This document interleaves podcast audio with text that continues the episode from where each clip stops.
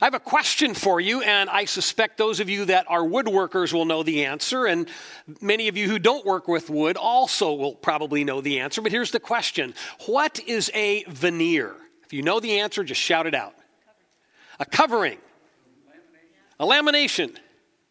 Covering a lamination. Okay, why do we use a veneer? What does a veneer do? Covers things up, right? I heard a longer answer back here.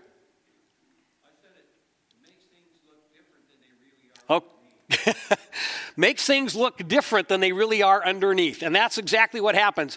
A veneer is a covering, and we usually talk about it in relationship to wood products. And this bookshelf is made with veneer. If you look at the side, you can see there's plywood inside. And then it has a very thin piece of oak on the outside to make it look like nice, light oak. Now, there's something good about that. It makes that bookcase a whole lot more affordable because a bookcase made out of solid oak would be very expensive. It also makes the bookcase look better than it really is because the oak veneer hides the lower quality plywood that's underneath. This is a really important thing to understand that veneer creates an outer appearance which covers up what's underneath. And for this reason, veneer serves as a good metaphor for many aspects of life.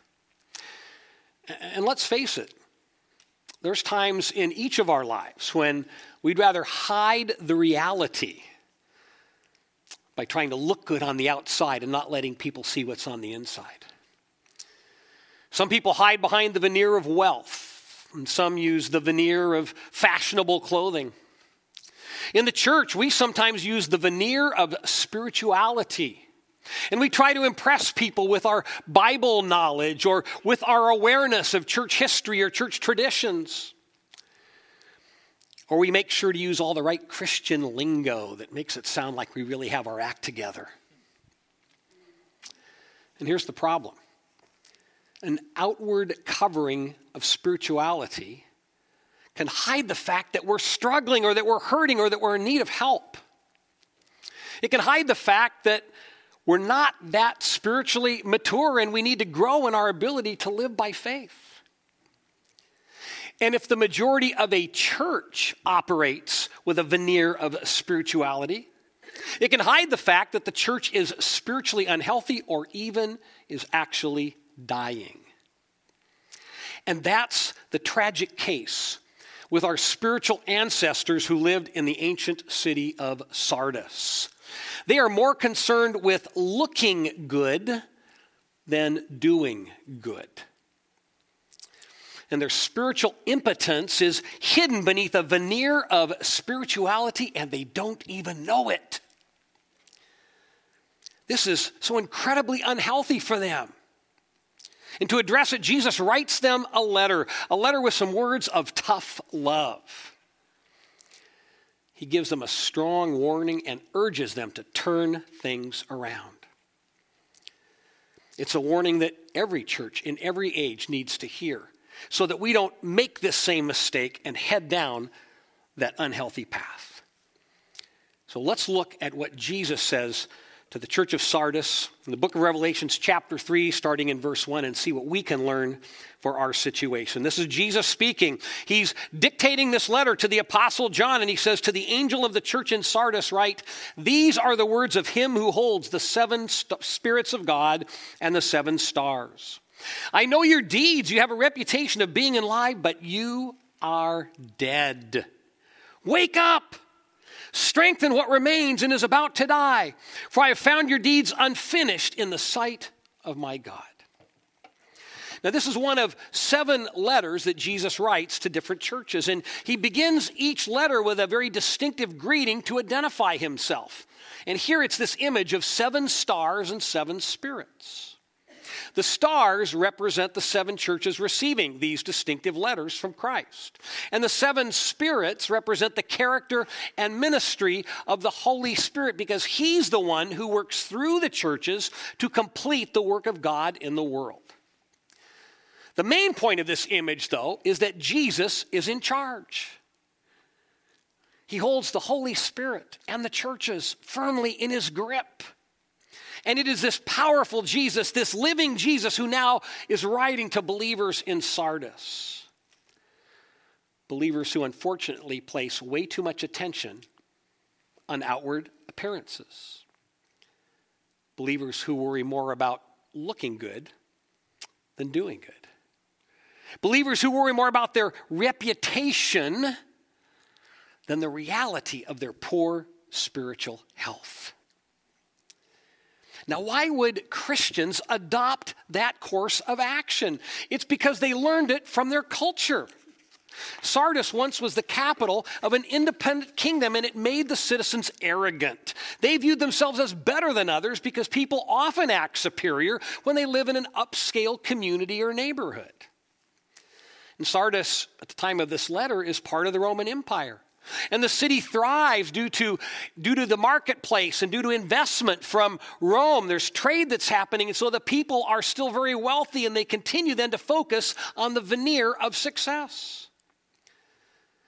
And their attitude is we live in Sardis, we're wealthy, we look good, so we are good. Yet it's just a cultural veneer. I'm struck by what they're doing, though, because the reality is that we're all products of our culture. And because of that, it's not always easy to let Jesus Christ form us into new people made in his image. It's not always easy for you and I to shake off aspects of our culture that actually inhibit the life of faith. It can be true for us, and it certainly was true for the Sardinians. When some of them become followers of Jesus, they bring their cultural patterns into the church. And so the congregation becomes full of Christians who hide behind a veneer. And since they have a reputation as a thriving church, according to what Jesus says here, then we know that it's a veneer of superficial spirituality. Evidently, these people know how to do church in a way that's really impressive. It's just it's just a mask, though. A mask that hides an ugly reality. And so Jesus dictates this letter to peel off the veneer. And he tells them, You may think you look good, but you're not doing good. Beneath that nice exterior, there's nothing but rot. Think about what that looks like. We've all had the experience of picking up an apple that's shiny and looks crisp and delicious, and then we bite in, and all of a sudden there's this huge rotten spot. It looked good on the outside, but there was decay hidden beneath the skin. That's unfortunately the spiritual condition of the church in Sardis. And evidently, they're good at fooling others, which is why they have a great reputation, but they can't fool Jesus. And neither can we. Jesus always sees beneath the veneer. I find myself wondering what does Jesus see when he looks at me? What does he see when he looks at you? What does he see when he looks at us? The Church of Jesus Christ at Garden Way. What he sees in Sardis is a church on the edge of spiritual death. And so we can conclude that they're not living by faith, they're not leading people to Jesus, they're not loving each other, they're not impacting the community around them. And it's no wonder that Jesus says, You need to wake up or you're going to die. It is a stern warning a warning that if they continue on their current path, their church will die. And yet, as stern as this warning is, there still is hope. Because Jesus has not yet given up on them. He urges them to get back on track, reminding them that there is far more to life than just looking good. He says there's unfinished kingdom business waiting for you. That's what brings meaning to life the unfinished deeds. I, I was praying this week And I found myself pondering this, this idea of unfinished deeds that's mentioned here in verse 2. And Jesus doesn't offer us any specifics about what might fall into that category, yet I think we can make some logical inferences based on what the scripture teaches us about the mission of the church. Here are three things that I believe always, always qualify as unfinished deeds for the church of Jesus Christ. And number one is making disciples. This is our essential, non negotiable, perpetually unfinished mission from Jesus. We are called to love people who are far from God, hopefully, get them connected to Christ. And then we, we hopefully help them grow so they can live as disciples of Jesus. And number two, one another ministry. Did you know there are 59 Bible passages that urge us to care for each other in a variety of ways? Here in God's family, we are to love each other and serve each other and put up with each other. Hmm. And be humble toward each other. And forgive each other. And so many more. We need each other. Because we may be believers, but we're still broken people living in a broken world. And number three, serving people in need. We have a biblical mandate to care for the poor and the marginalized people. And we need to give a hand up to such people, both inside and outside the church. And until God's kingdom comes in its fullness, those three things always will be unfinished deeds for us. And this is where we can invest our time and our effort and our energy and our passion and our finances to actually make a difference in the world. And we will find so much more meaning in doing such good rather than waste time, effort, and money in trying to look good. In Garden Way, we are doing much good. There is fruit that is happening through the ministry that we do together, yet we still have unfinished deeds, so we cannot relent. We must keep pressing on. We can't ever become like the church in Sardis. Because in their case, there's no deeds at all just appearances. They need a dramatic makeover, and Jesus tells them how to do it. They need to reestablish the essentials of faith and put those essentials at the heart of their life together. And that's what Jesus mentions next in his letter, verse 3. Remember, therefore, what you have received and heard, hold it fast and repent. But if you do not wake up, I will come like a thief, and you will not know at what time I will come to you. These believers have forgotten what it means to follow Jesus. So he reminds them to get back to the core values of the life of faith. And sometimes we all need to revisit the basics. Vince Lombardi was one of the great NFL coaches of all time. He led the Green Bay Packers to victory in the first two Super Bowls. But he wasn't always happy with his team. In one particular season, the team during the middle of the year was struggling. They were not executing well. And so Lombardi called the players together. He had a team meeting and he said, Men, we need to get back to basics. This is a football. Now, obviously, NFL players know what a football is. But Lombardi was making a point. We lose focus when we forget what lies at the heart of what we do. And we, just like the believers in Sardis, periodically need to be, re-remind, be reminded of the essentials. We need to be reminded of what's the church equivalent of this is a football. And for us, it's what we call the gospel. The good news of Jesus Christ.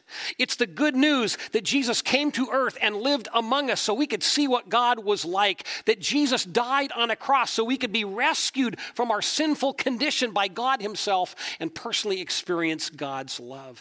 And this truth becomes a reality in our lives when we take our very first step of faith. We repent, which means we acknowledge our past with a desire to be different in the future with God's help. We submit to baptism, which is not a religious ritual, but a deeply spiritual experience.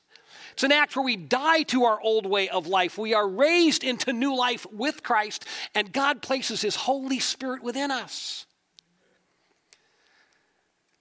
And if we yield to the influence of this indwelling Holy Spirit, then God, day by day, week by week, changes our character from the inside out. He helps us to get rid of the veneer and live authentic lives in relationship with God and one another. This is the message that the Sardinians heard, because it's the message that the apostles proclaimed. And at one point, the Sardinians embraced it, and then somehow, some way, they drifted away from it. And that's deadly because this message, this gospel message, is the essence of our faith. It's at the heart of what it means to be a church. What makes a church a church has nothing to do with a building. What makes a church a church has nothing to do with the furniture or the decor of the place where we worship. What makes a church a church is not a calendar full of programs. What makes a church a church is faithfulness to the message and mission of Jesus Christ. A church is a community of faith where we focus on doing the good that God wants us to do which is to pursue the unfinished deeds that build the kingdom of God. Loving others, serving the needy, reaching people far from God, and drawing them to Jesus. And that's what the Sardinians forgot. And that, this is what they must recapture. Otherwise, Jesus says, I'm going to show up unexpectedly and I'm going to deal with you. And this comment is very pointed to them. Because on two different occasions, the city of Sardis was militarily defeated when the people did not keep proper watch and the enemy snuck in. Jesus is using their own history to remind them of the importance of being alert.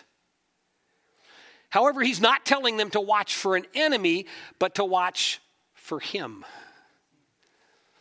because he certainly is watching them. And thankfully, thankfully, as Jesus looks at this spiritually dying church, he finds a spark of life. There is a core of people in the Sardinian church who are still living by faith. And Jesus urges them to remain faithful. And if they do, they can be a source of renewal for the entire church. Look how Jesus closes this letter.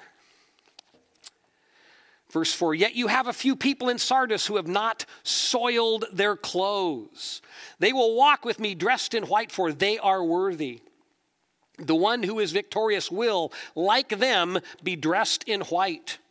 I will never blot out the name of that person from the book of life, but will acknowledge that name before my Father and his angels. And then Jesus closes as he closes each of these seven letters. Whoever has ears, let them hear what the Spirit says to the churches. Jesus has said that the church in Sardis is dying. And yet, here in the midst of this superficial dying church, there's a handful of men and women who follow Jesus who are led by the Spirit and who produce spiritual fruit in their lives. And Jesus gives them a promise. If you remain faithful in this life, you will be victorious and you will be honored in the next life. He describes these victorious people wearing garments of white because that color often is used in the Bible to describe the victory of faith over sin. It's the color of purity. And I don't think it's an accident that Jesus talks about clothing. I think it's a dig at the Sardinian culture. Much of their economy is based on the manufacture of fine woolen garments. The way that the people in that community dress is part of their veneer. I think Jesus is saying if you want to wear proper garments, then hold on to me and I'll clothe you with the real thing goodness and godliness and purity. That's the most important thing for us to put on. Now, there's a key point we need to understand when Jesus talks about being pure. Need to understand that they're not perfect people. We can be pure, but not perfect because of Jesus. So these people who are victorious aren't flawless, they're just faithful. Faithful people are victorious through Christ. And faithful people don't hide behind a veneer. And here's something that Jesus doesn't say, but which we know can be true. God can take this faithful remnant and he can use them to renew this entire church. Because even a small spark of life can be used by God to promote new growth. When we purchased our home, our property was covered, covered in blackberries. it took me over two years to get them all gone. And I discovered something fascinating that blackberries are tenacious. And on more than one occasion, I would be walking through my yard, and here would be a blackberry root that was dead and crumbling and dying and brown, except for one little piece of the corner. And out of that one little corner piece, here was another green shoot. If there is a single spark of life in a blackberry root, it will produce new growth. And the same is true for us in the community of faith. If there's a flicker of life anywhere in a church, even a church like Sardis that is near death, God can renew it and bring it back to life. And it can happen when the core, the people who still love Jesus, are faithful to the gospel mission. It happens when people take Jesus seriously and listen to what the Holy Spirit is saying to the churches. And what the Spirit is saying is vitally important for us to hear. Don't worry about looking good, do good keep pursuing the unfinished deeds that God has entrusted to us. It won't happen, though, if we live in isolation and hide behind a veneer. And one of the best ways to pull off our veneers is by building ever growing relationships with each other. And that happens best in community, in groups, where we get beneath the surface with others. And we learn how to be honest about who we are and help each other through our struggles. I want to encourage you to get involved in one of our midweek life groups. Or better yet, become part of a growth triad where you can learn to live as a disciple of Jesus. And we have information about all of our groups out in the Welcome Center, or you can fill out that connection card in your program and turn that in, and we will help you get in a group. And if you are feeling spiritually adrift and isolated from God, if you're not yet following Jesus, then it just might be that you're living behind a veneer of self sufficiency. And I want to encourage you to admit that you need God and take your first step of faith. And if you want to do that, please come and talk with me after the service. I'll be hanging out in the lobby and I would love to chat with you so that you could get a fresh start with Jesus. But wherever you find yourself in your spiritual journey today, I believe the message given to us by Jesus is so very, very clear. You and I need to peel off the veneer and get down to the core of who we are so God can help us grow. We need to get back to the basics. this is a football for the church, it's the gospel. And we pursue the unfinished deeds that God has given to us. We make disciples. We love one another. We serve people in need. And as you and I do that individually and together, that's how God continually breathes new life into his church. And that's how we become more and more a church that transforms each other, as well as that community out there that desperately needs Jesus.